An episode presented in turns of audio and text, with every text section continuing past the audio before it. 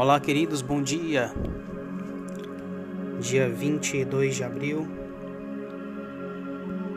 quinta-feira.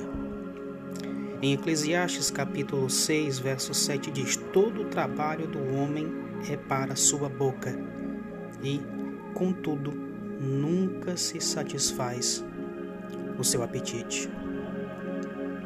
Nós vivemos uma busca constante para continuamente termos uma vida melhor, vivermos melhor aqui nessa terra. E, e isso não é ruim, não é errado. Muito pelo contrário, a própria palavra de Deus diz que em Provérbios que bem-aventurado o homem que trabalha, que se esforça. Que aquele homem que trabalha diligentemente, esse com certeza enriquecerá. Isso está em Provérbios 10, isso também está em Provérbios 14. Mas o que eu quero me ater aqui é que Deus, quando nos criou, nos deu habilidades, Ele nos deu competências, Ele nos deu, nos entregou dádivas. E que essas coisas elas precisam ser usadas, porque afinal de contas nós nascemos para manifestar a glória de Deus. A pergunta que vos faço nesta manhã é: o que temos feito com aquilo que Deus tem nos entregue? Com as habilidades? Com as competências? Com aquilo que nós temos desenvolvido, temos aprendido, temos ouvido?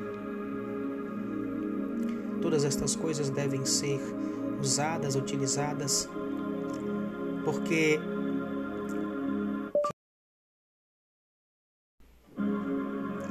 nós precisamos entender que nós só seremos verdadeiramente prósperos. Eu não estou falando aqui apenas de dinheiro, estou falando de prosperidade. Prosperidade significa em todas as áreas da vida, a qual também dinheiro está incluso nelas, mas é apenas uma consequência da prosperidade. É que quanto mais nós nos relacionamos com as pessoas, mais nós aprendemos, mais nós nos desenvolvemos, mais nós estamos nos autoconhecendo e, consequentemente, nós estamos também ensinando aquilo com a qual nós temos aprendido. Esse é o nosso papel: transbordar na vida das pessoas, sermos bênção na vida das pessoas, sermos um canal de bênção na vida das pessoas. Afinal de contas, nós estamos nessa terra só por apenas um pouco de tempo. Logo nós viveremos na eternidade. E a pergunta que nós receberemos quando chegarmos lá é: o que você fez com o que te foi entregue? E é essa pergunta que eu encerro esta reflexão. O que nós temos feito com o que nos tem sido entregue? Nós precisamos usar melhor aquilo que Deus tem nos entregue.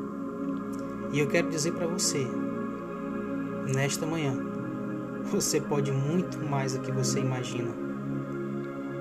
Muito mais. Você tem um poder inimaginável querendo fluir através de você. Mas para que isto aconteça, é necessário que você se permita viver direcionado pelo Senhor através do Espírito Santo. Que Deus em Cristo te abençoe. Uma excelente manhã do seu amigo Pablo Anderson Moraes.